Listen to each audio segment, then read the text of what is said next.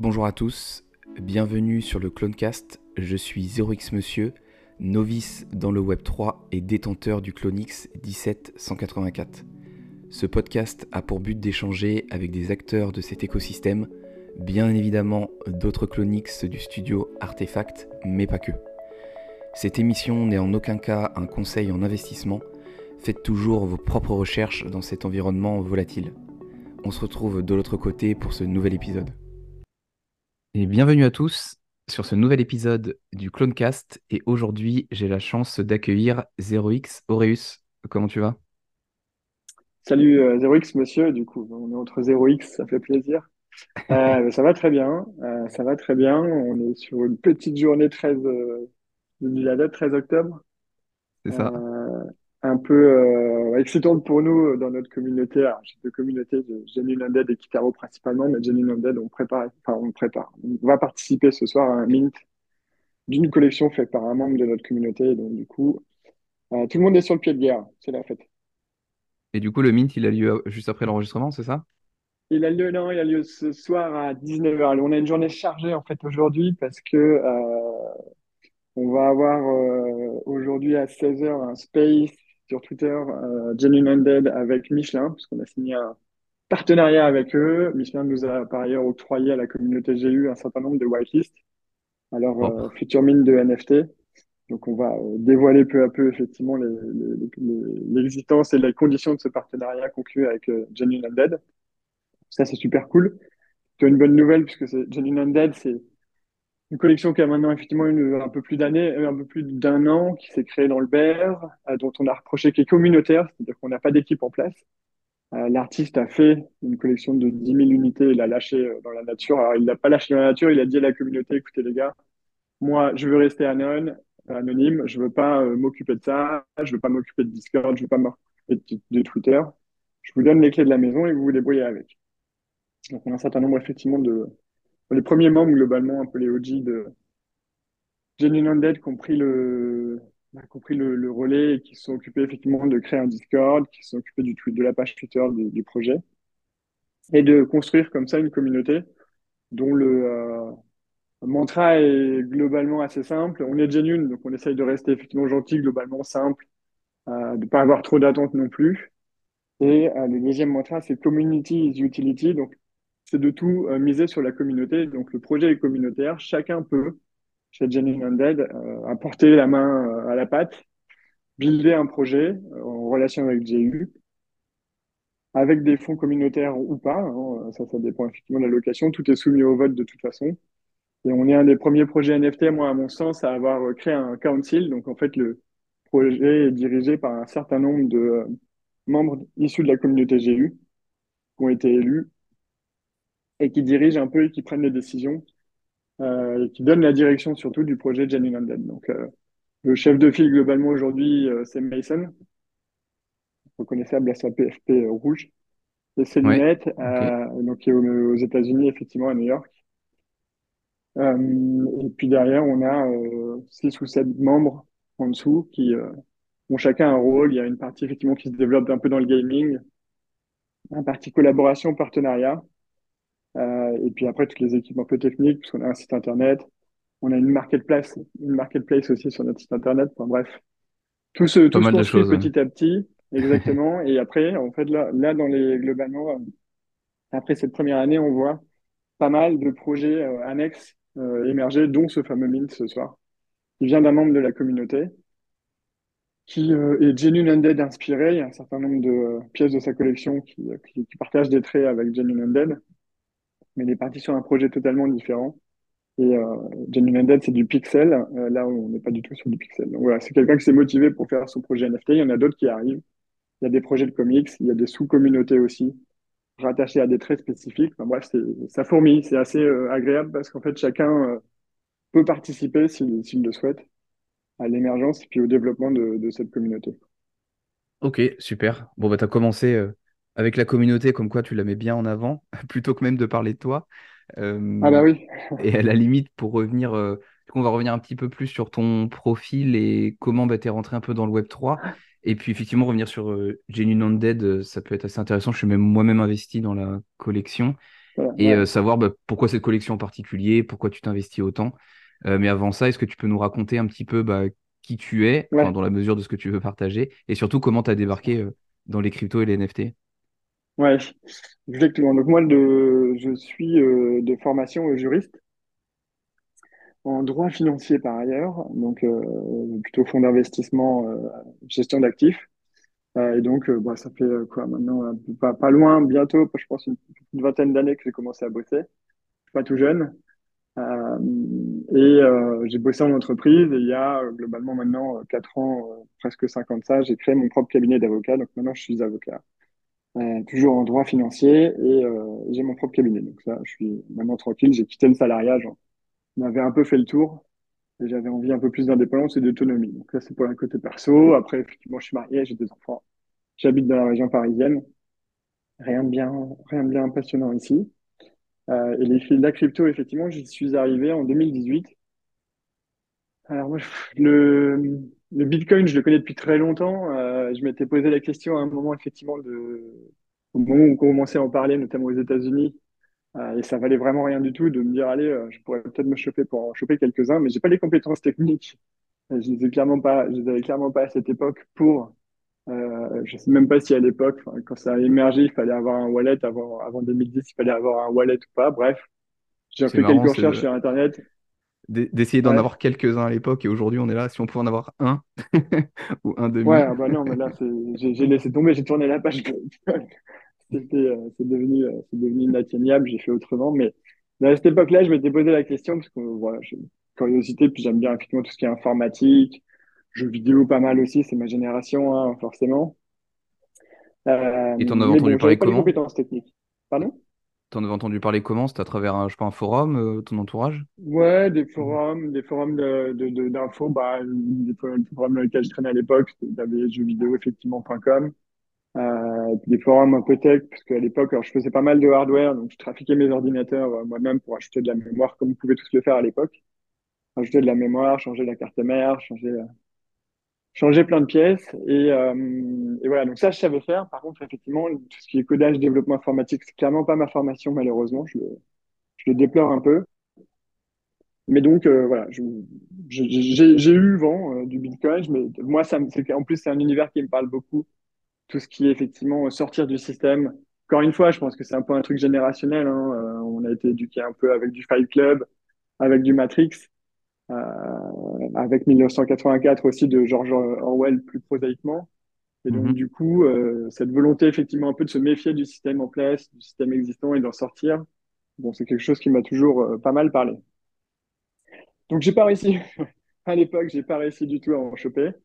Euh, bon, écoute, à l'époque, c'était pas très grave, j'étais passé à autre chose par la suite, puis j'ai un peu oublié le sujet. Ensuite, euh, globalement, quand c'est revenu et que ça commençait à exploser avec une valo, euh, là je parle d'une valo à l'époque de 3000 euros quasiment du Bitcoin, euh, je me suis dit, ah merde, j'ai peut-être raté un truc. Et donc du coup, 2018, je me suis réintéressé. Et là, j'ai fait mes premiers investissements en crypto. Manque de bol, en Ripple, qui était la troisième plus grosse blockchain. Euh, après effectivement Bitcoin et Ethereum, et qui avait une valeur, euh, une valeur à l'époque de 0,6, 0,7, hein, quelque chose comme ça, en euros. Donc je m'étais dit, allez, euh, c'est la troisième finalement. la première Bitcoin a explosé, c'est un peu tard. Bon bah, comme peut nous le rappeler la valeur même actuelle, hein, je parle pas des 60 000, mais ne serait-ce que de la valeur actuelle à 27, 28 000, c'était mmh. clairement pas trop tard. Euh, et l'Ethereum, c'est pareil, je me dis, ah, ça vient d'exploser, euh, je, je, je, vais, je, vais, je vais miser sur la troisième. Bon, j'ai mis quelques sous dans la troisième. Au final, Ripple 2018 euh, s'était fait attaquer par la SEC aux États-Unis, donc le régulateur américain, qui lui reprochait d'être une security. Et cette affaire est à peine en train de se terminer actuellement, mais dans le, du côté positif, puisque Ripple a gagné euh, pour l'instant ses premières, euh, ses premières poursuites contre la SEC et le juge a confirmé il y a, tout, tout récemment un premier jugement qui avait été donné. Donc ça a l'air de prendre une bonne tournure pour Ripple, pour autant la Valo pour l'instant reste globalement là où elle est. Et ça n'a pas changé ma vie, clairement pas, euh, malgré ces euh, maintenant quoi, six ans d'investissement. Par contre, effectivement, Ripple m'a amené au NFT en fait. Moi, les premières NFT, les premières NFT que j'ai achetées, c'était des NFT de, sur la, sur la blockchain Ripple, qui en fait, hein, d'ailleurs, ça étonne parfois. Euh, les gens qui, qui ne connaissent pas forcément tout ce qui est développé derrière sur Ripple. Ripple, ça reste quand même une des blockchains les plus euh, efficaces pour moi à l'heure actuelle. Les transactions sont ultra rapides et les fees ultra bas. Rien à voir avec de l'Ethereum, rien à voir avec du Bitcoin. C'est hallucinant comme euh, c'est rapide et comme c'est très peu cher. Donc je Et comprends pas que ça se développe pas plus. ouais, t'as pas trop d'explications de pour... parce que c'est une blockchain qui est bon de nom, moi je la Bah, connais, je alors en pas fait, grand le, grand le- spécialiste, le- mais elle est peu la évoquée, raison ouais. pour laquelle, ouais, la raison pour laquelle personne, enfin en tout cas, il y a eu une certaine défiance de la commu euh, au tout démarrage, c'était que la blockchain était euh, privée. C'est-à-dire qu'effectivement, c'était la société euh, Ripple qui euh, détenait les clés de la, blockchain. C'est pour ça que ça n'a ça jamais pris, contrairement aux blockchains Bitcoin et Ethereum qui sont décentralisées. C'est pour ça aussi qu'ils ont été attaqués par la SEC à cette époque-là. Et depuis, effectivement, ils ont bah, dû changer leur fusil d'épaule et décentraliser leur blockchain. Pour autant, effectivement, euh, je pense que les gens étaient, sont restés bloqués sur ce positionnement de, de Ripple euh, au démarrage. Et donc, effectivement, euh, alors peut-être que ça changera, hein, mais euh, les poursuites de la SEC ont aussi fait que le Ripple ne pouvait plus être vendu aux États-Unis. C'est aussi pour ça que je pense que ça a jamais euh, trop pris. Et donc, euh, ça va peut-être évoluer une fois que la SEC euh, aura euh, définitivement réglé sa, enfin, son problème et ses poursuites avec euh, Ripple, mais bon, pour l'instant, effectivement, ça, bon, ça a pumpé un peu à, à chaque fin de, enfin, à chaque rendu de décision du tribunal, mais on n'a largement pas dépassé les euh, 1 euro ou un dollar pour l'instant. Ouais, ok. Mais t'as gardé ton bac, Et toi? euh, ouais, ouais, alors, plus ou moins, du coup, en fait, au fur et à mesure, j'ai, en fait, voilà, j'ai commencé à acheter des NFT avec Ripple il y a euh, quoi, euh, deux ans, euh, deux ans et demi de ça maintenant. Et c'est quoi dans le but de collectionner ou, ou de l'investissement? Ouais, parce que j'ai trouvé sympa. Et puis, effectivement, c'était euh, la période où on commençait à parler aussi encore de euh, Bored Ape euh, et des makes qui prenaient énormément de valeur. Et voilà. Donc, du coup, ça m'a nécessité. Enfin, j'ai entendu parler de ça. Je me suis nécessairement intéressé aux NFT. Et les premières NFT à m'apporter, effectivement, c'était des Ripple.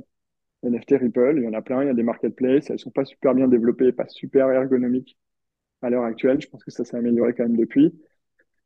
J'en ai acheté quelques-uns et bon, globalement, il n'y a pas énormément d'activités. Donc, je les ai, euh, je pense que sur euh, quoi, une petite dizaine que j'ai acheté à l'époque, j'en ai revendu qu'un seul et au même prix que, auquel je l'avais acheté en Ripple. Donc, au final, je me suis jamais fait de bénéfice dessus.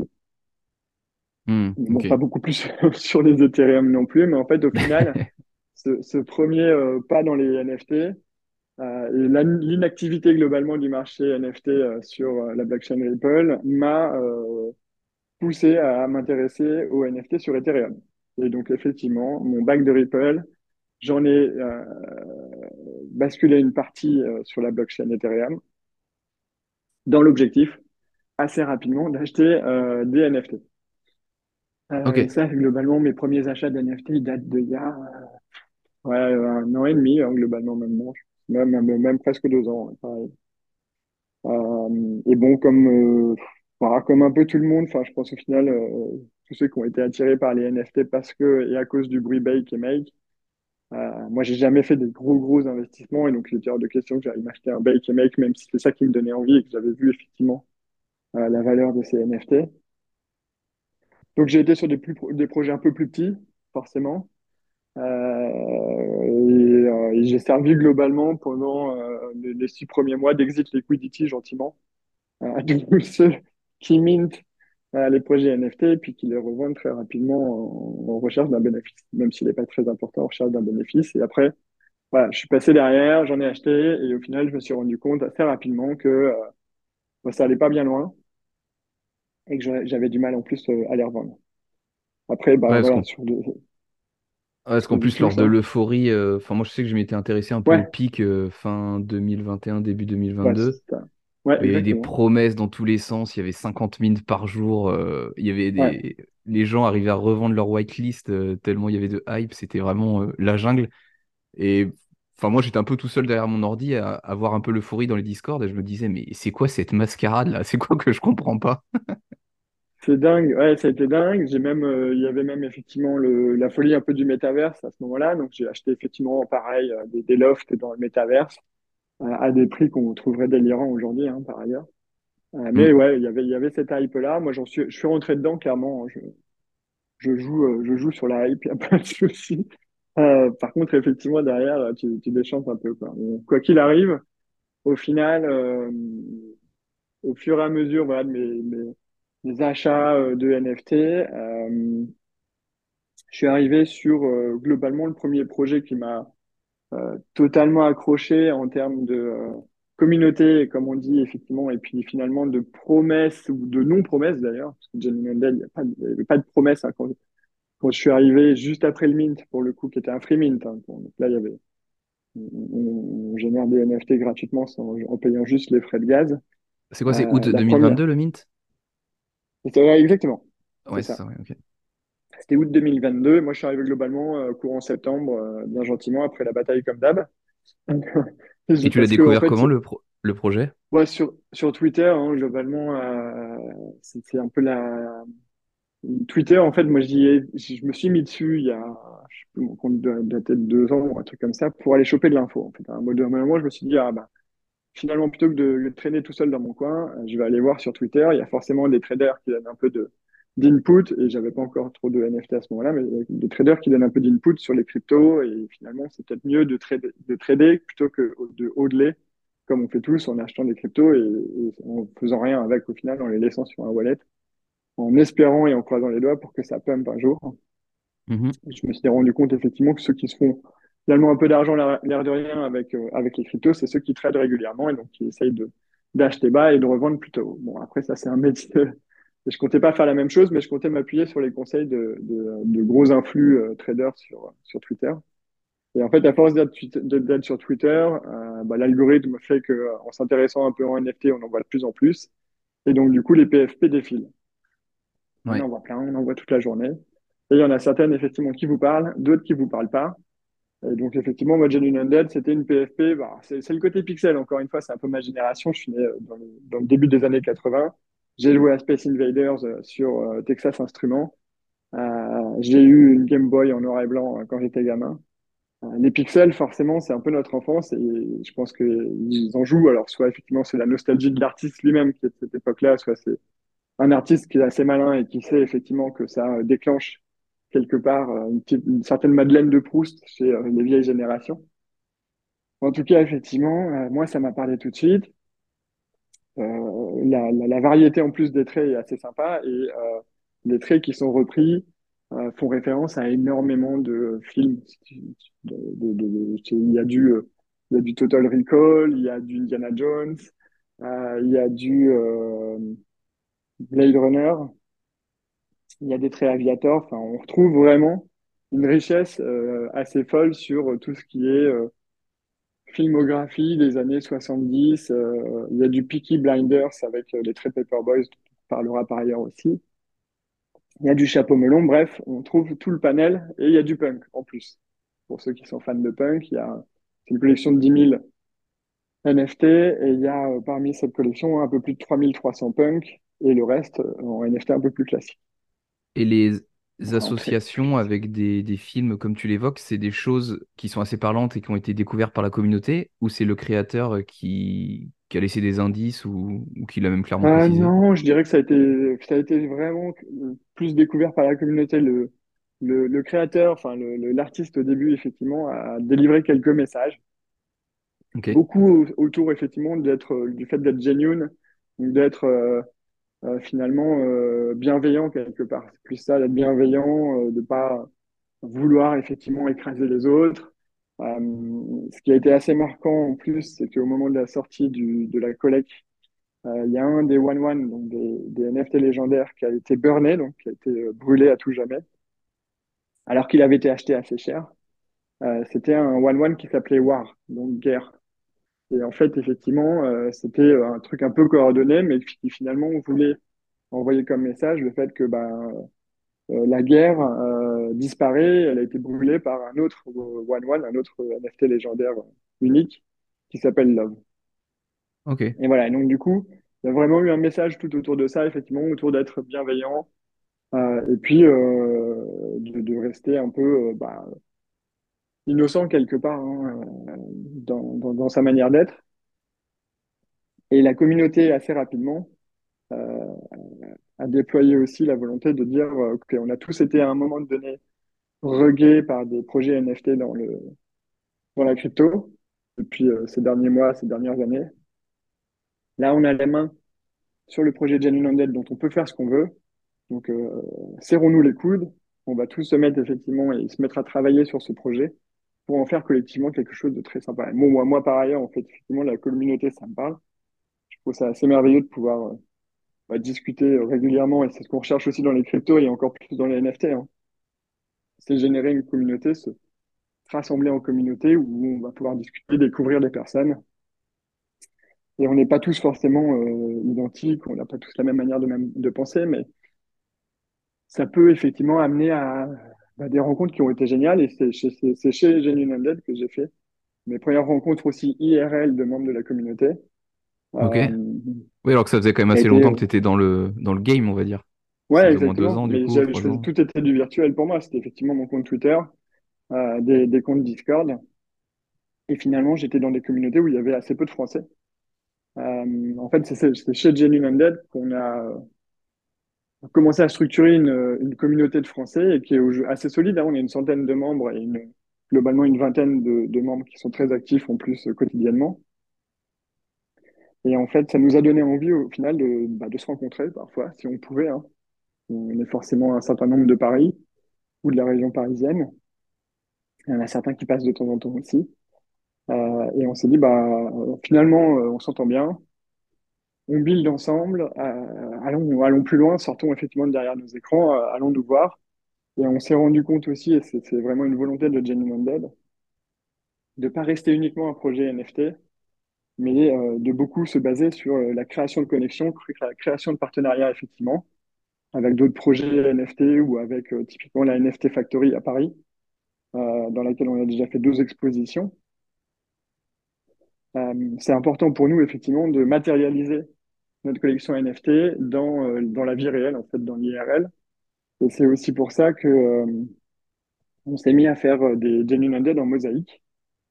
Donc on a acheté des carreaux de mosaïque euh, c'est très bien pour du pixel, hein. ça, ça, ça, marche parfaitement, on n'a même pas besoin ça de aide, ouais. Et on a reconstitué euh, nos PFP avec cette mosaïque-là. Il y en a une qu'on a pu, euh, que la NFT Factory nous a gentiment accepté de, de, d'accrocher chez eux. Donc, euh, si vous allez à la NFT Factory à Paris, eh ben, vous pouvez euh, leur demander de monter au premier étage, qui est la VIP Room, qui est un étage qui est dédié au coworking. Et vous trouverez un Genuine Undead en mosaïque à côté d'un CryptoPunk en mosaïque aussi, pour le coup, qui a été offert par quelqu'un d'autre. Ok, c'est bon. Euh, donc on, ouais, on a d'autres projets comme ça de développer un peu le, la mosaïque Genuine Dead, mais c'est aussi d'apporter cette volonté-là, d'apporter euh, au public un NFT, puisqu'en fait, c'est finalement, c'est ce que fait Pudgy Penguins, hein, pour le coup. C'est un peu la même idée, même si eux, ils utilisent les peluches. C'est de sortir les NFT du monde virtuel pour les projeter dans le monde réel. Donc, c'est sortir du Web 3 finalement pour euh, s'inclure plus dans le Web 2, le, monde traditionnel de la vente euh, sur Internet, des, euh, des shops en ligne et voir effectivement parfois des shops dans les grands magasins, parce que c'est toujours mieux pour toucher du public et puis pour générer d'autres revenus, parce que finalement les revenus des royalties, c'est bien. Mais si l'activité euh, d'achat et vente autour d'un projet euh, se ralentit, on touche plus de royalties, donc il faut bien avoir un relais financier pour continuer à, à, faire évoluer son projet. Quoi. Et euh, c'est un point important à prendre en compte.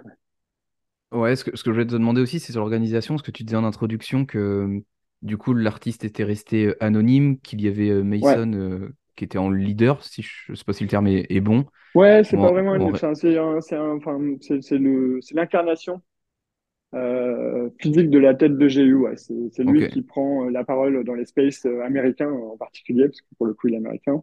Ouais. Il parle pas d'autres langues malheureusement. Euh, mais c'est lui effectivement qui euh, aujourd'hui porte le projet, en tout cas représente le projet euh, et prend contact, enfin prend contact, discute avec d'autres euh, leaders de projet pour autant. Euh, et c'est aussi une des. Enfin, après, tous les projets NFT le font un peu, mais on a effectivement des relais. Il y a un space en polonais qui a lieu quasiment toutes les semaines, un space en indien, un space en français ou anglais qu'on essaie d'animer nous de notre côté. Euh, voilà, chaque, chaque, euh, chaque, chaque euh, communauté essaye de relayer sans, sans que Mason soit là pour le coup. mais essaye de Hmm. relayer cette parole, effectivement, et cette présentation et cet euh, amour, quelque part, qu'on a développé pour euh, la collection euh, dans euh, sa langue maternelle, sur Twitter, et puis euh, ailleurs, si c'est possible. Alors, on a un compte Instagram, on a des comptes TikTok qui sont en train de s'activer aussi. L'idée, c'est de, voilà, de- que chacun puisse, à un moment donné, porter la parole. Il n'y a pas c'est pas parce que Mason, effectivement, est, aujourd'hui la tête de pont du, projet Genuine Undead qui doit intervenir, que c'est le seul de- à pouvoir intervenir. Chaque membre de la communauté est quand même habilité à pouvoir faire un space avec n'importe qui, discuter du projet, parce qu'il n'y a pas de volonté de centraliser la parole non plus. Surtout que, ouais, comme le dit euh, Adam Smith avec la main invisible, euh, la somme des intérêts personnels euh, est utile pour l'intérêt collectif. Mais du, coup, des, des initiatives que vous pouvez avoir comme bah, les mosaïques que tu as évoquées, comme aussi la sous-communauté, entre guillemets, des Paperboy qui se développe ouais, aussi bien.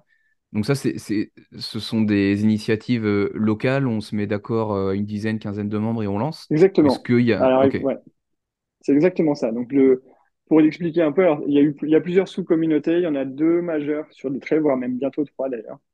Euh, la, toute première, ça a été les Watch Caps, c'est un espèce de bonnet euh, de marin.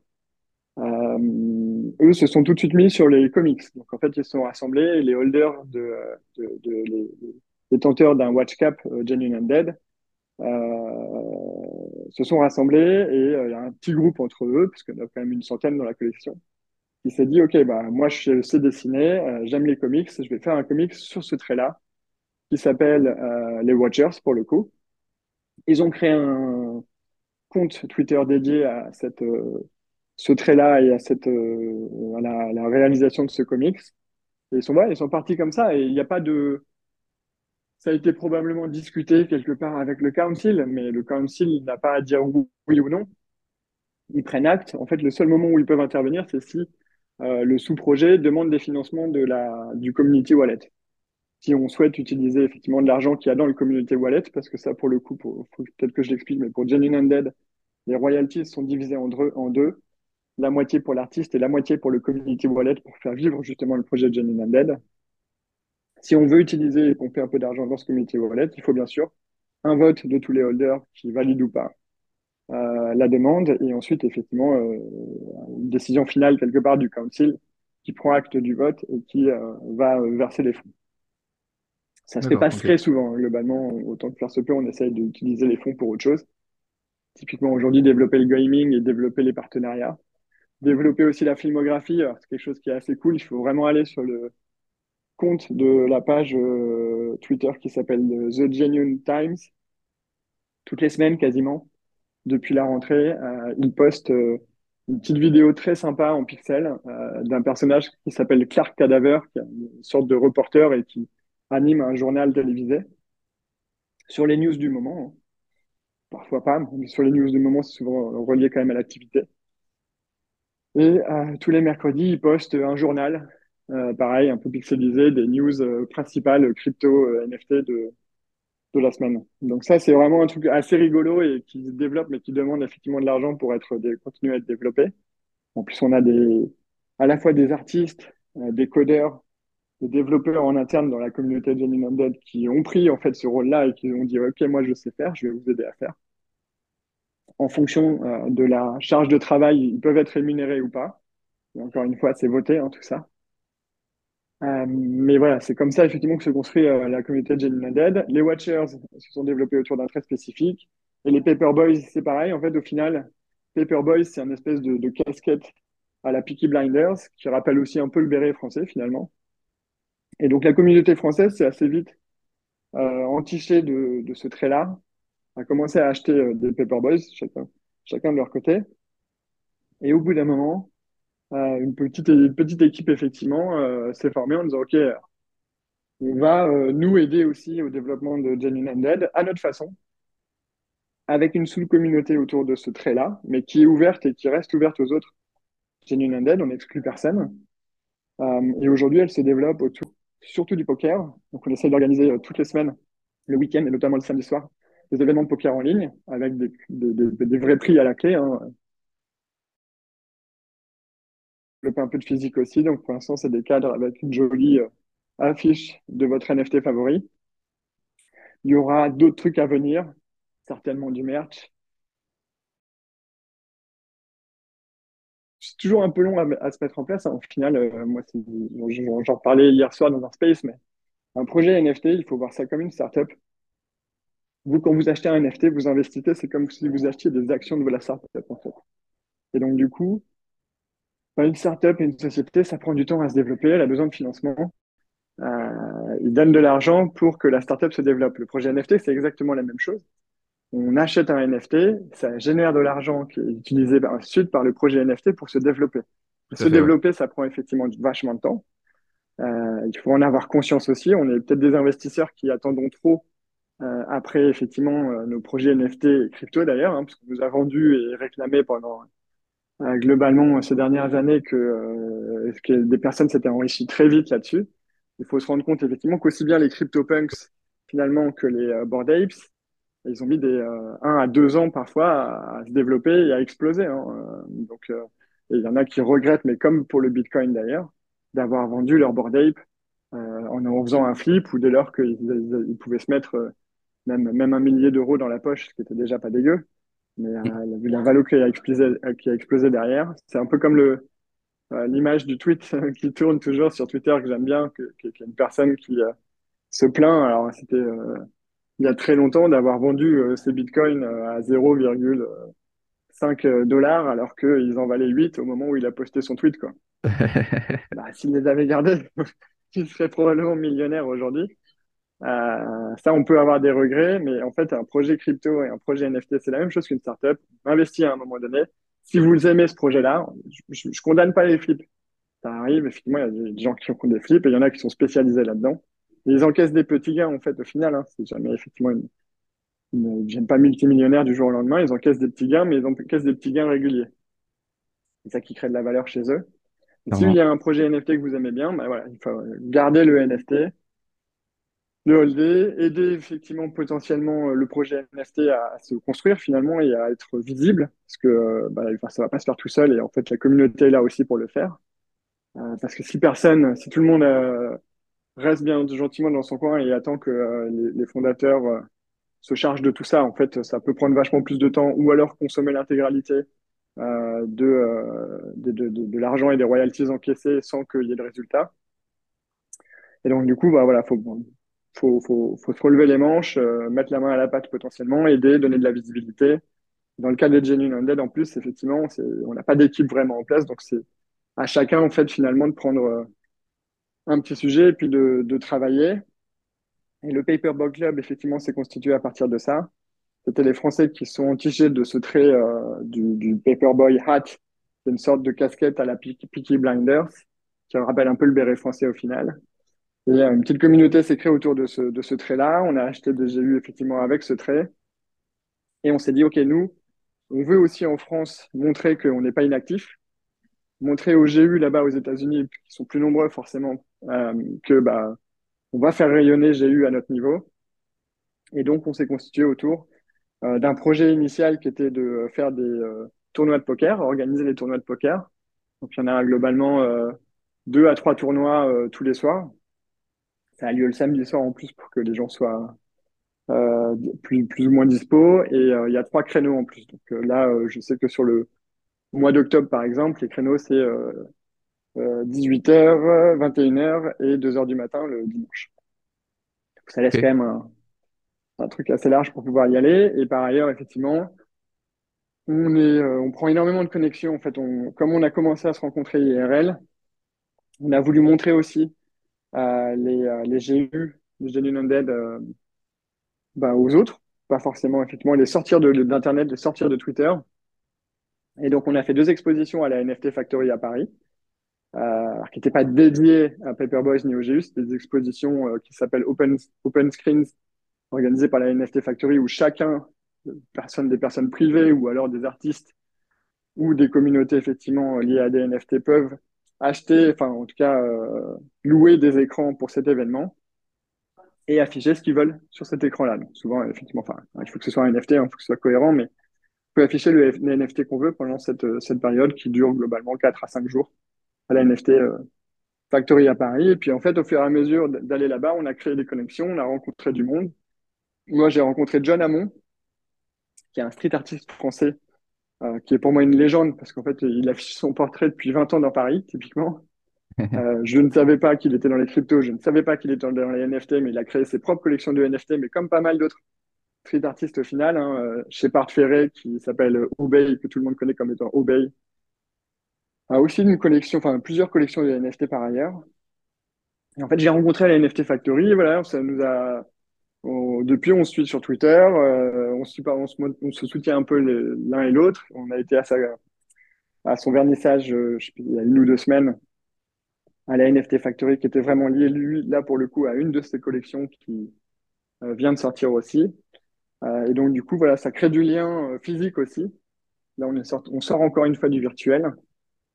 Des connexions, on, on va souvent à la NFT Factory, on rencontre les personnes qui sont là-bas. Euh, et, euh, et, voilà, maintenant, effectivement, ils nous aiment bien, ils nous connaissent aussi, ils connaissent les Genuine Undead. Et ça, on n'aurait pas pu le faire si on n'était pas sorti de nos bureaux, sorti de notre, de derrière notre écran. Euh, donc, on continue effectivement de construire. Le Paperboy Club a plein de projets, euh, beaucoup, un peu, euh, un peu liés effectivement potentiellement à du merch qui pourrait arriver. Mais voilà, encore une fois, ça prend du temps à construire tout ça, à mettre en place. Là, on a mis en place depuis la rentrée un space hebdomadaire tous les mercredis à 22h. En français et anglais pour l'instant, on va voir comment ça évolue. Parce qu'à une époque, il y avait un, euh, un, space français le dimanche, non? Ouais, exactement, qui était euh, lui pour le coup tenu par Tao Coltes, qui est une de, de, de, bah, des, des, têtes de pont de la communauté française, puisque Tao Coltes est doxé pour le coup, il s'appelle euh, dans la vraie vie euh, Afi Dagoun, c'est un auteur de romans français, qui est très, par ailleurs très sympa, et encore une fois, j'étais ravi de le rencontrer euh, euh, au moment où on a commencé à faire nos premières euh, rencontres IRL. Je pense que la première fois que je l'ai vu, c'était à la NFT Factory, justement à Paris. Ok.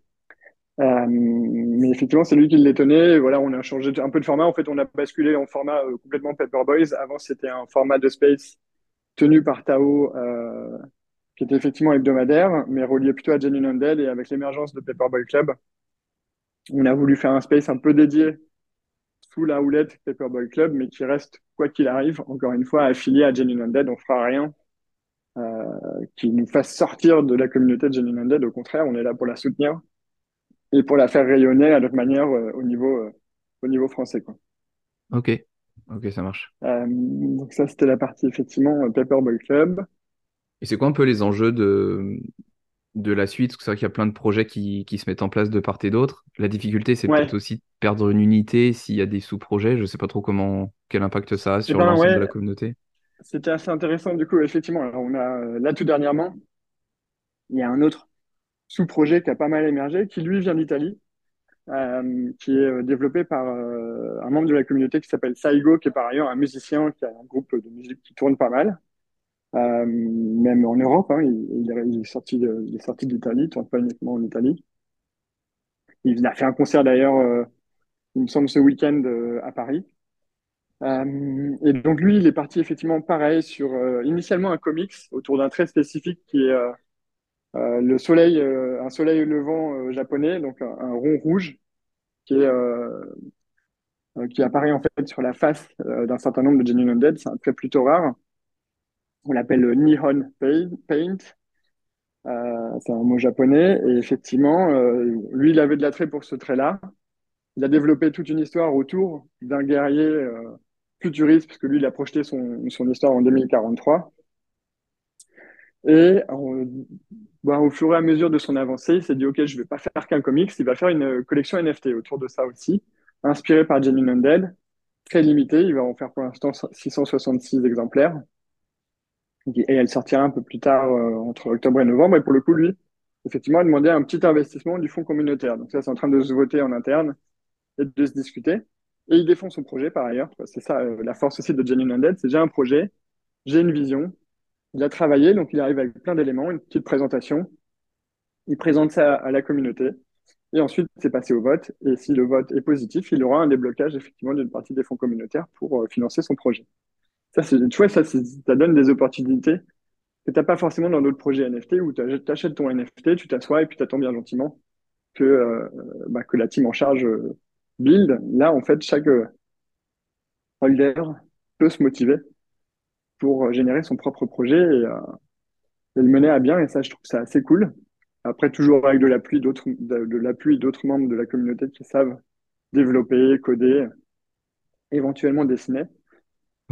Mais euh, c'est quand même assez magique. Et en fait, euh, Mason donc, euh, intervenu cette, euh, cette semaine pour expliquer qu'effectivement, ils étaient en train de développer le lore. Donc, c'est en fait toute la légende, toute l'histoire autour de Genuine Undead.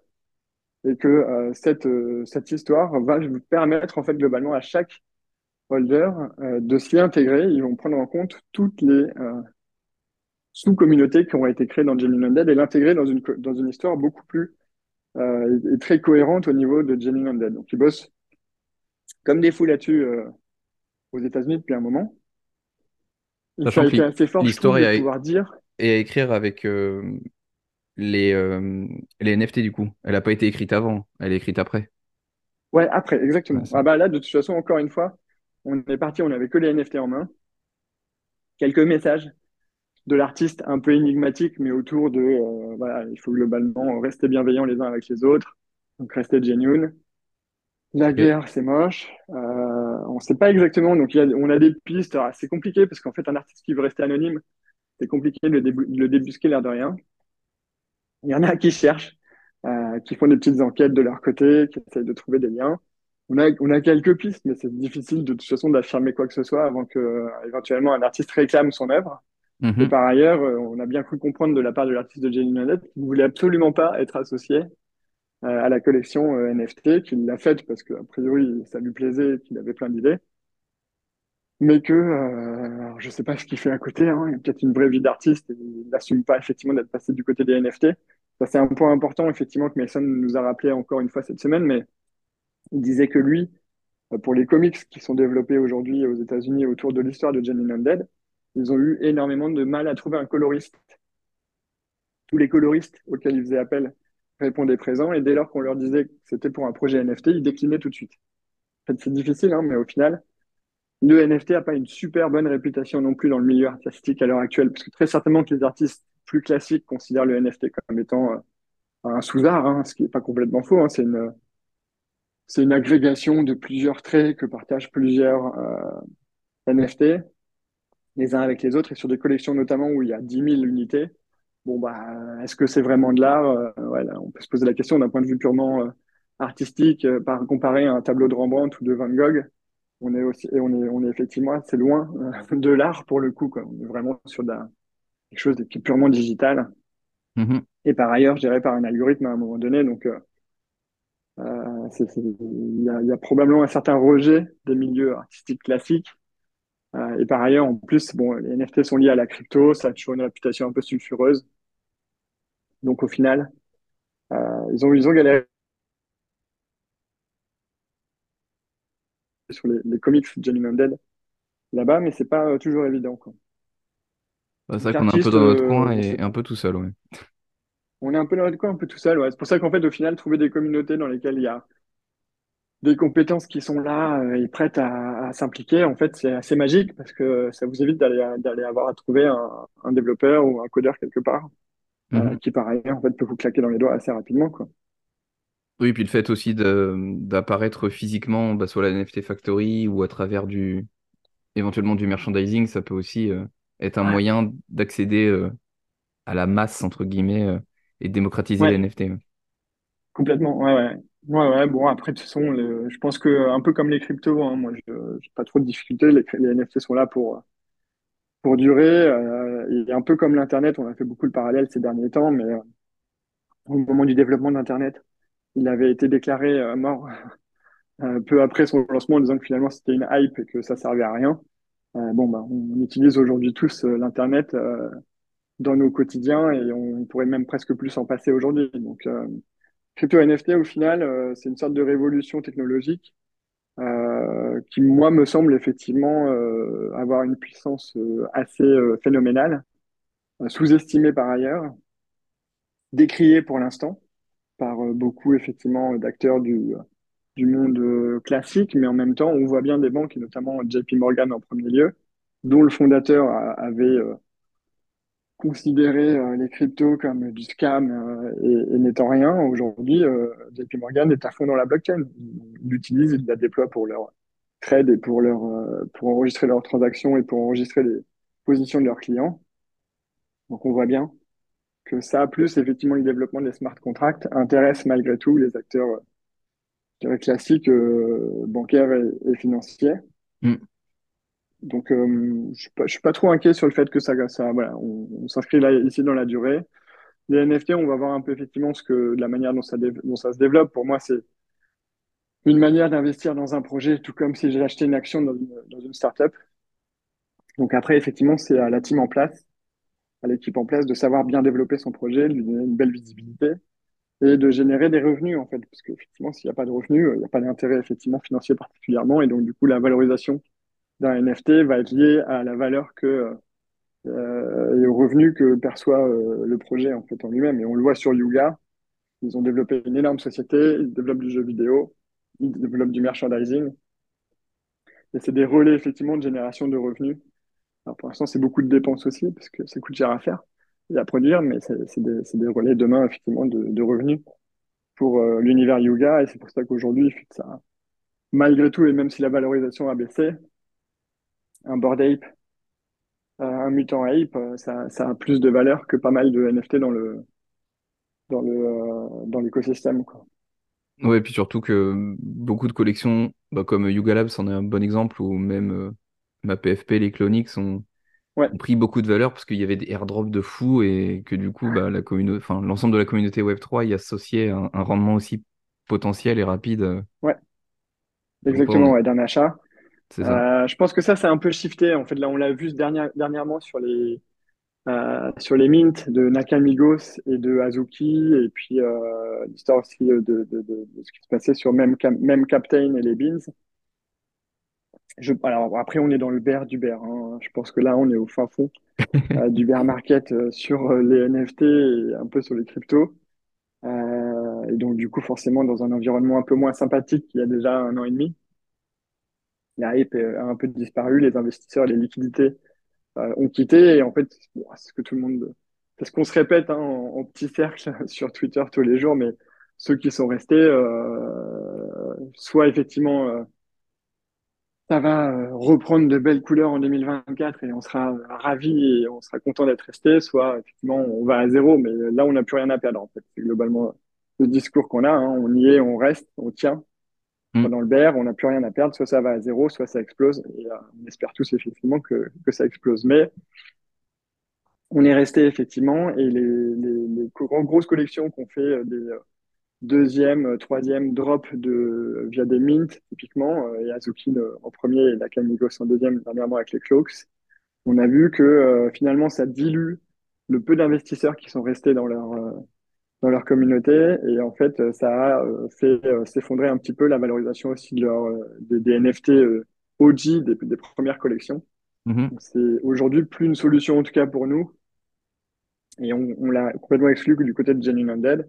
À un moment, on s'était posé la question, effectivement, de basculer, comme tout le monde, hein, de basculer une, une, partie de collection sur des ordinals ou de créer une collection spécifique sur les ordinals, de euh, permettre euh, aux holders de euh, bénéficier d'un drop d'une deuxième collection euh, de Genuine Undead qui n'aurait pas eu forcément la même, la, la même, euh, la même tête, hein, ça n'était pas forcément des PFP. Mais euh, on s'est dit, OK, on va juste diluer un peu plus euh, nos porteurs qui déjà, globalement, tout le monde euh, a plus trop envie d'investir dans l'écosystème à l'heure actuelle à cause du bear market. Mm. Donc on s'est dit, OK, on garde la collection telle qu'elle est, on la verrouille, on n'en fera plus rien d'autre. On n'en fera pas de deuxième ni de troisième. Parce qu'on n'est pas sûr aujourd'hui de pouvoir revendre effectivement une deuxième, troisième collection euh, des NFT qu'on recevrait même gratuitement. Et en plus, ça risque effectivement d'abîmer la valorisation de la première collection. Ouais, c'est un donc, peu le risque euh, d'avoir on... trop de sous-collections, euh, puis ouais. on perd un peu les gens aussi après. On perd un peu les gens, ouais, exactement. Et puis en fait, au final, euh, je pense que c'est le cœur de la communauté qui reste et qui adhère aux deuxième, troisième collections. Certains vont en profiter effectivement pour choper les drops et les revendre tout de suite euh, en essayant de minimiser leurs pertes sur leur première collection s'ils ont des pertes.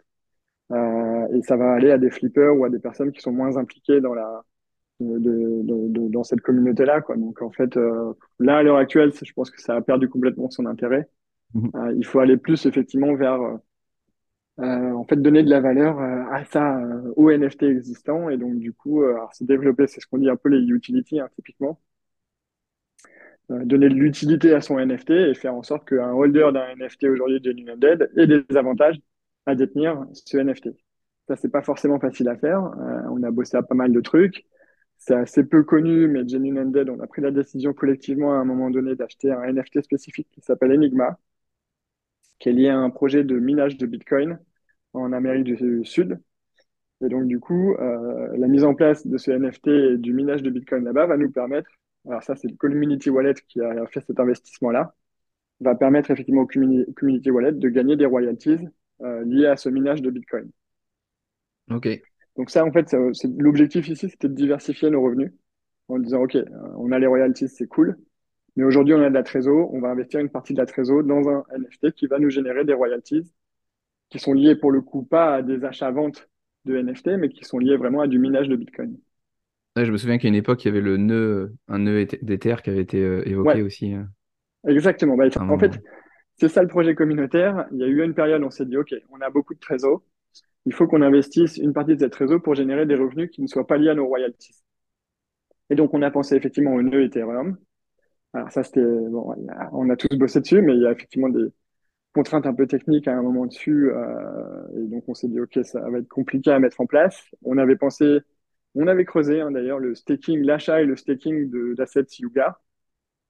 Si on achète un Bored Ape ou un, Mutant Ape, on peut le staker sur le site de Yuga et gagner des Coins. Bon, le Coins manque de bol, on l'a pas fait. Là-dessus, on n'était pas mauvais en timing parce que derrière, effectivement, la valo s'est effondrée, des bakes et des makes, et la valo du Apecoin aussi s'est effondrée à cause des poursuites de la SEC qui, sont, euh, qui ont été déclenchées contre Yuga Labs. Je pense que c'est temporaire.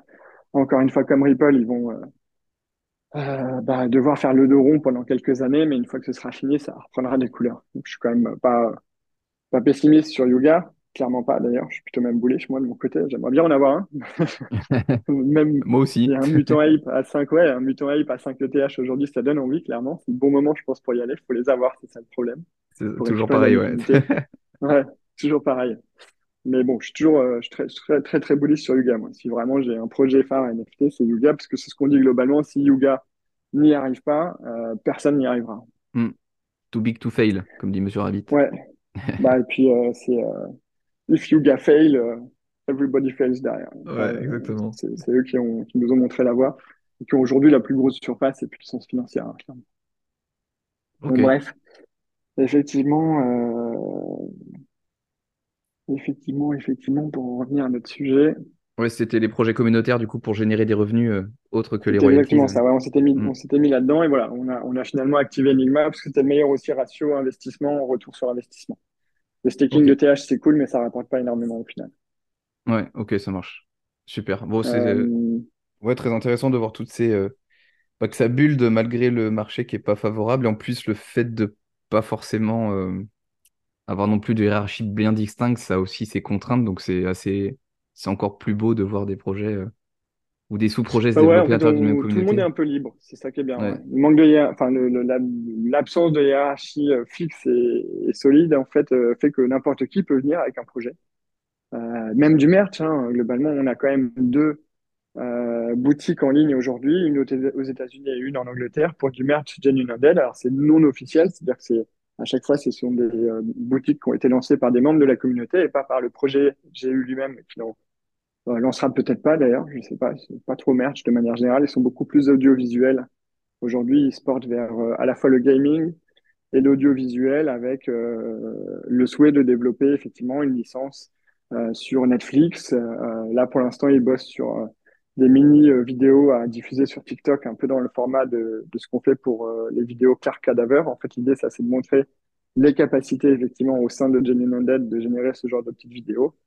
Et euh, l'objectif, effectivement, je pense à terme, ce sera de, réussir à en déployer sur un compte TikTok pour générer, encore une fois, et là, diversifier euh, les revenus. Quoi. Mais ça prend du temps. Hmm. Bon, de toute façon, il y a de quoi faire euh, et il y a de quoi vous suivre avec tous les comptes qu'on mettra en description les plus importants. Ouais. Et, pour, et pour avancer sur, bah, sur la conclusion de la dernière partie qui me tient à cœur de ce podcast après cette grande présentation, et je te remercie, j'ai aussi appris des trucs du coup sur la communauté. Euh, j'ai l'habitude de poser euh, trois questions à, à mes invités. Et euh, la, la première d'entre elles, c'est si tu avais un budget euh, illimité, quel NFT tu t'offrirais? Mon budget est limité. Ouais, Ah bah euh, moi j'irais euh, en fait globalement euh, je prendrais un Bored Ape, un Mutant Ape, un Kennel, un Chak là, les trois. Et y en avait qu'un, ce serait un Bored Ape, j'imagine. ah si on avait qu'un ah ouais très certainement ouais. Un Bored Ape, ouais. Plus qu'un certainement un Ape mais je mais je préfère les mutants. Ah ouais les CryptoPunks j'aime pas. En fait j'aime pas le, le côté le pour moi le côté artistique chez les CryptoPunks est relativement faible. J'en ai fait en mosaïque hein, pour m'amuser. Ouais, Euh, parce que j'avais fait des Genuine Undead, j'ai répliqué des, des, des CryptoPunks. C'est très facile à faire en mosaïque par ailleurs, pour le coup. Je les avais chillé un peu sur Twitter à un, à un de mes potes euh, CryptoPunk. ok. Et, euh, et c'est très facile à faire, mais effectivement, je trouve que, enfin, je suis pas euh, fan de l'art, euh, pour le coup, art entre guillemets, mais je suis vraiment pas fan de la PFP. Et effectivement, un Bored Ape ou un Mutant euh, Ape euh, me parle vachement plus. Bah, C'est vrai que j'étais assez surpris en posant la question que bah, les CryptoPunk, même si c'est la collection iconique, et mais ça peut se comprendre, Ouais. euh, ressort euh, 9 fois sur 10. C'est vrai que les Bored Ape, beaucoup moins, j'étais assez surpris. euh. Ah bah moi c'est le, enfin en fait c'est vraiment, je pense à travers ces, ces collections-là surtout euh, que que je me suis mis dans les NFT. Hmm, Euh, et après, ouais, moi, le, singe, ça, me, parle vachement plus, effectivement, qu'un qu'un CryptoPunk. Et puis, je trouve les CryptoPunks, c'est, presque limite trop enfantin. Il y a deux, trois couleurs maximum. Euh, donc, du coup, je trouve pas qu'en PFP, ça rende l'acier. Après, euh, je respecte complètement la communauté CryptoPunk, effectivement. C'est les OG. Et puis, aujourd'hui, ils s'échangent à des prix stratosphériques qu'on n'atteindra probablement jamais chacun dans nos projets NFT actuels. Mais, euh, mais effectivement, parle moins, je... Ouais, exactement. Hmm, Je préfère pas se garder, tu vois, tu me dis euh, CryptoPunk, euh, j'ai eu, euh, je préfère garder, alors, sans, sans le côté financier, je préfère garder mon, mon Genuine Undead. Il y a infiniment plus de, euh, de nuances dans les couleurs qui sont données, en fait. C'est assez Ouais, dingue ce qu'il a pu faire. hmm, je comprends, ça se tient. Et, et la deuxième question que je pose, c'est si tu voyais un... Qui, enfin, qui aimerais-tu voir sur le podcast en invité? Ah, moi, alors moi, j'inviterais bien, alors, je peux te mettre deux personnes potentiellement. Allez, Euh, Je vais un peu tricher, mais euh, je, je te mettrais bien euh, Tao Coltes, effectivement, mon pote de toujours, euh, donc qui est écrivain en plus, qui pourra te raconter plein de trucs fantastiques, parce que lui, il est, il a un univers qui est infiniment large. Et John Hammond, qui sera très content si tu l'as jamais vu passer, de passer chez toi, je pense, et d'expliquer un peu la manière dont il a pu basculer comme ça du street art finalement au crypto et au NFT. Je trouve que en fait, il fait le chemin inverse qu'on est en train de faire nous. Nous, on a, on a nos NFT GU, on essaye de les emmener dans la rue. C'est aussi l'objectif des mosaïques, ça va être potentiellement d'en coller dans, dans les rues de Paris. ouais, Lui, il a fait le chemin inverse, il vient de la rue et il est arrivé effectivement dans les NFT et, et c'est pour le coup, pour ça, je respecte ça, pour moi, un vrai artiste, contrairement à nous qui sommes des bricoleurs euh, de mosaïques. Donc, euh, je, je, je serais même un- un- intéressé d'écouter ça, ouais. Ok, super. Bah écoute, je le note et euh, si j'ai besoin de toi pour les solliciter, euh, j'hésiterai Ah, bah, pas. je te donne les, oui, oui, je te mets en relation, ça c'est facile. Bon, bah, Ils seront super. très contents, tu verras, c'est deux, deux, deux, deux gars super et, et très bienveillants en plus. Génial. Génial. Et euh, bon, bah t'as un peu de bouteille, toi, dans, dans l'écosystème. Et la, la dernière question euh, sera d'autant plus pertinente. C'est si tu avais un conseil à partager à nos auditeurs, euh, quel serait-il? Alors, le conseil que j'ai à donner, euh, c'est sécuriser la sécurité avant tout. J'en peux plus euh, de voir des gars se faire euh, scammer euh, tous les jours. hein. c'est tous les jours, c'est quotidien, c'est triste en plus, parce que du coup, c'est des gens qui ont acheté des NFT, qui ont investi dans des cryptos, qui ont mis de l'argent hein, euh, sur lequel ils comptaient hein, certainement. Mhm. Alors, il y a deux, il y a deux trucs. N'investissez pas vraiment euh, plus que vous êtes prêt à perdre dans les cryptos et les NFT. Ça, c'est super important. Faut pas que ce soit euh, vos économies d'une vie. Euh, parce que si vous des les courses, ouais. perdez, et c'est arrivé à beaucoup de personnes exactement, c'est pas l'argent des courses non plus. Si vous le perdez, ce qui arrive, euh, ben, c'est la fin du monde et, et ça peut euh, finalement finir sur des, sur des drames humains, hein, clairement. N'investissez pas plus que ce que vous êtes prêt à perdre et surtout avant ça, renseignez-vous sur la sécurité, achetez une clé Ledger, ça c'est le minimum du minimum. Mise en place d'un MetaMask, euh, effectivement la manière de traiter les opérations et surtout entourez-vous, et ça c'est pour ça qu'encore une fois je reviens sur le côté communautaire, entourez-vous de quelques potes de confiance et je parle pas de votre pote que vous venez de rencontrer sur Twitter, euh, qui a l'air très sympa mais euh, qui finalement est juste là pour vous, euh, pour vous arnaquer. entourez-vous de, de certaines personnes de confiance que vous connaissez, qui sont dans l'écosystème effectivement depuis un certain moment. Il y en a plein. Vous achetez un NFT, creusez un peu la communauté, essayez de trouver des personnes qui ont effectivement, euh, voilà, qui sont un peu, qui sont un peu existants sur Twitter depuis un petit moment déjà, et puis euh, qui partagent des messages plutôt dans le bon sens. Mhm. Et si à un moment vous avez un doute sur une transaction, sur une opération, sur un lien, c'est souvent lié à des liens qui sont des faux liens, posez la question, parce qu'en fait, moi, ça m'a sauvé la vie plusieurs fois de dire, OK, les gars, j'ai quelqu'un qui veut faire telle transaction avec moi ou j'ai euh, tel lien qui me paraissent un peu douteux. Et on l'a hein, souvent le doute. Mais souvent, on est, on est pressé. non, bah, il faut arrêter ça. Il faut Et puis quand poser il y la a un question. doute, il n'y a, pas de doute, généralement. une ouais. Ouais, c'est exactement ça. S'il y a un doute, il n'y a pas de doute. Et c'est trop beau pour être vrai, c'est que c'est trop beau et que c'est une arnaque. Donc, Ça pue, ouais. fuyez ça. Euh, entourez-vous et puis assurez la sécurité, effectivement, euh, de, de, de vos cryptos avant même de, de faire quoi que ce soit, parce que j'ai vu trop de personnes perdre euh, de l'argent, perdre des NFT, et c'est jamais très sympathique à vivre. Et vous les récupérez pas. hein. Il n'y a pas de, Ouais, puis je pense qu'on s'est tous fait un petit peu avoir au moins une fois. Je crois que c'est un sujet qu'on aborde, même si c'est jamais le sujet principal dans chacun des podcasts, Ouais, de faire super attention bien à ça. sûr, ouais. bien sûr. Ouais, non, non. Moi, je, je sais que j'ai été sauvé plusieurs fois par ma Ledger, et j'ai été sauvé euh, par euh, des euh, par un doute et donc une question que je pose à ma communauté, à quelques membres de ma communauté, qui me disent tout de suite, bah non, non, c'est une arnaque, fais rien, laisse tomber. C'est quelqu'un qui n'a pas de confiance et, ou c'est trop beau pour être vrai, n'essaye même pas, quoi. La seule fois où je me suis fait arnaquer, effectivement, euh, c'était sur un giveaway. Donc, en fait, j'avais organisé un, une tombola sur Twitter euh, et je donnais effectivement un NFT à quelqu'un de ma communauté qui faisait les bons trucs euh, après avoir fait tourner nos roues pour choisir le gagnant. Et en fait, donc, du coup, quelqu'un a gagné. J'ai interpellé cette personne en disant, vous avez gagné, tu as gagné effectivement le NFT en jeu. Envoie-moi un DM que je te l'envoie. Et en fait, c'est quelqu'un qui a trafiqué son compte Twitter, qui a copié-collé le compte Twitter du gagnant, qui m'a qui m'a euh, qui m'a contacté en premier, qui a réclamé le NFT, je lui ai envoyé, et après j'ai le vrai gagnant qui s'est présenté. Et là, bah voilà, sur, sur le compte que je m'étais fait arnaquer, euh, j'ai envoyé un. NFT gratuit à quelqu'un qui l'avait pas vraiment gagné. Bon, j'en ai renvoyé un, c'était pas, c'était pas des gros NFT, hein. C'était pas très grave, pas Ouais. une perte euh, énorme, mais, mais vous êtes quand même, dans ce cas-là, quoi qu'il arrive, énervé d'avoir été, euh, pas, de, de, de pas avoir été assez attendu, Hmm. Ouais, clairement, la précipitation vrai fait, gagnant. Fait souvent faire des bêtises aussi.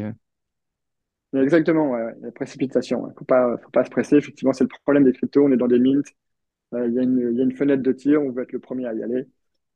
Attention de bien vérifier à chaque fois les bons liens, aller sur les bonnes pages Twitter, aller sur les bons Discord pour vérifier que vous êtes sur le bon lien. Et si à un moment il y a un doute, posez la question. Ça, ça coûte rien et ça vous évitera effectivement potentiellement des, arnaques. Ouais, et puis même si c'est parfois pénible de payer des frais, euh, des 2, 3, 4, 5 euros euh, pour naviguer entre wallets, ça vaut quand même le coup euh, pour éviter de se faire ouais, siphonner plusieurs centaines, voire milliers de, de valorisation de, Ouais. de portefeuille. ouais. Ouais, et puis il y a des très gros acteurs qui se sont fait arnaquer. Hein. Quand vous avez un wallet avec des Bored Ape, une dizaine de Bored Ape et que quelqu'un vous siphonne votre wallet, ouais, c'est, ça, ça fait quand même assez mal. Hein. Hmm, Euh. Franklin, hein, c'est Franklin de, de Bored Ape, pour le coup, a perdu aussi des millions d'euros sur un site euh, un peu chelou. Il faisait des, il faisait des espèces de paris. Ça peut arriver même euh, à des mecs qui sont dans la, dans, dans la communauté, dans les cryptos de- depuis très longtemps, en fait, quoi. Hmm. il faut vraiment être tout le temps, tout le temps, tout le temps attentif. Et puis moi, c'est vrai que depuis ces, enfin, maintenant avec l'augmentation un peu des arnaques, j'essaye de limiter mes mints à des projets que je connais, dont je connais les fondateurs, euh, et que je sais euh, être euh, globalement euh, sécu. Quitte parfois effectivement à juste attendre que le mint se fasse. Je ne participe pas au mint et je vais l'acheter directement au marché secondaire derrière. Parfois c'est même plus cher que de mint. C'est, parfois c'est même moins cher que de minter parce que des flippers revendent très vite. Mais c'est moins risqué. Ça peut être moins risqué, ouais. ouais, c'est moins risqué. Ouais, ouais, je vais acheter sur OpenSea. euh, au moins je me connecte pas, je connecte pas mon wallet à, à des, à des sites euh, qui sur le, vers, enfin, vers lesquels j'ai pas forcément confiance. Quoi. Eh ben, écoute, merci pour ce conseil euh, très précieux. Et oui, faites attention à vos, à vos wallets et euh, note euh, your wallet, note your crypto également. Donc faites attention aussi aux exchanges. Euh, Ouais, sait ce qui s'est passé ouais, euh, en, c'est en pas facile. 2022 notamment. Et Ouais. puis, bah, écoute, je vais te remercier pour, pour ce podcast qui, euh, qui c'est rare, mais dépasse l'heure. Donc, c'est qu'il y avait beaucoup de choses à dire et que c'était Je- et que c'était intéressant. Donc, euh, c'est super chouette. Et on n'a pas forcément parlé de la seconde collection dans laquelle tu es très investi, on n'a pas eu le temps. Non, Kitaro, je vais dire un petit mot rapido, euh, Kitaro, Kitaro, Kitaro, donc c'est une vraie, pour le coup, vraie collection NFT. Si vous connaissez Pudgy Penguins, s'en sert un peu dans ce schéma-là. Euh, ils ont, d'entrée de jeu, ils voulaient développer du Web 2 et donc du coup, effectivement, du merchandising. Et donc, ils ont aujourd'hui énormément de produits en merchandising. Ils ont des baguettes euh, pour manger, des baguettes chinoises. Ils ont euh, des peluches qui vont arriver. Ils ont euh, des lunettes de soleil. Ils ont des, des petits trucs de, de senteur pour mettre dans la voiture, là. Ouais. air freshener, ils appellent ça. Ils ont des tapis. Ils ont même fait un tapis, effectivement. Voilà, voilà ils sont vraiment lancés dans une volonté de donner de l'utilité pour le coup tout de suite aux holders. Et en fait, ils ont un système d'activation euh, de, de, l'IP, donc de, de, droit de propriété intellectuelle. Donc moi, j'achète un Kitaro, par exemple. Euh, de temps en temps, ils vont lancer des tombolas en disant on va activer de l'IP pour une dizaine de holders. Soumettez euh, votre demande. Donc on, envoie un Kitaro en disant bon, ben, moi, je, mets à disposition Kitaro pour l'IP activation. Et si vous êtes sélectionné, vous allez toucher des royalties générées par les ventes du produit qui sera dérivé de votre Kitaro.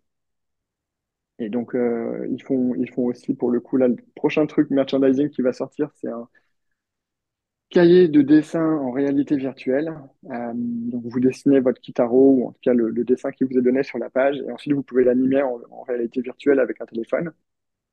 J'ai trouvé ça assez intéressant, assez rigolo. Et voilà, et donc ils ont sélectionné un certain nombre de Kitaro pour faire ce, ce, ce cahier euh, de dessin. Et tous les